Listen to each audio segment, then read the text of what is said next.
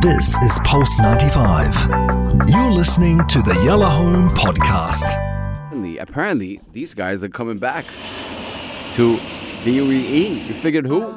These guys. Backstreet Boys are going to be in the UAE uh, in May.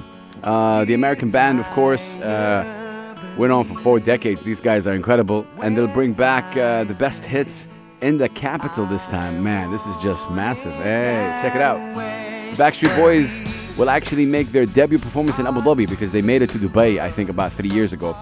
And uh, the popular US boy band, who have been going strong for, around 40 years right now, or 30 years, will perform at Etihad Arena on May 7th. The ticket price will actually be revealed on Friday afternoon.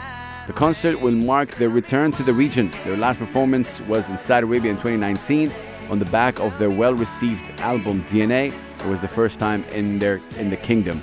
The time spent in between has been marked with triumph and tragedy. In 2021, the group uh, topped the US chart with the festive album called A Very Backstreet Christmas, uh, while last year they mourned the death of Aaron Carter, the singer and brother of the group member Nick Carter.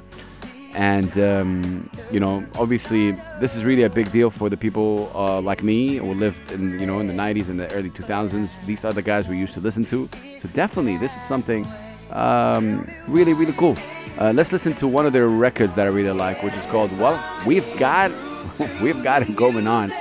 And again, Backstreet Boys in Abu Dhabi in May in Etihad Arena.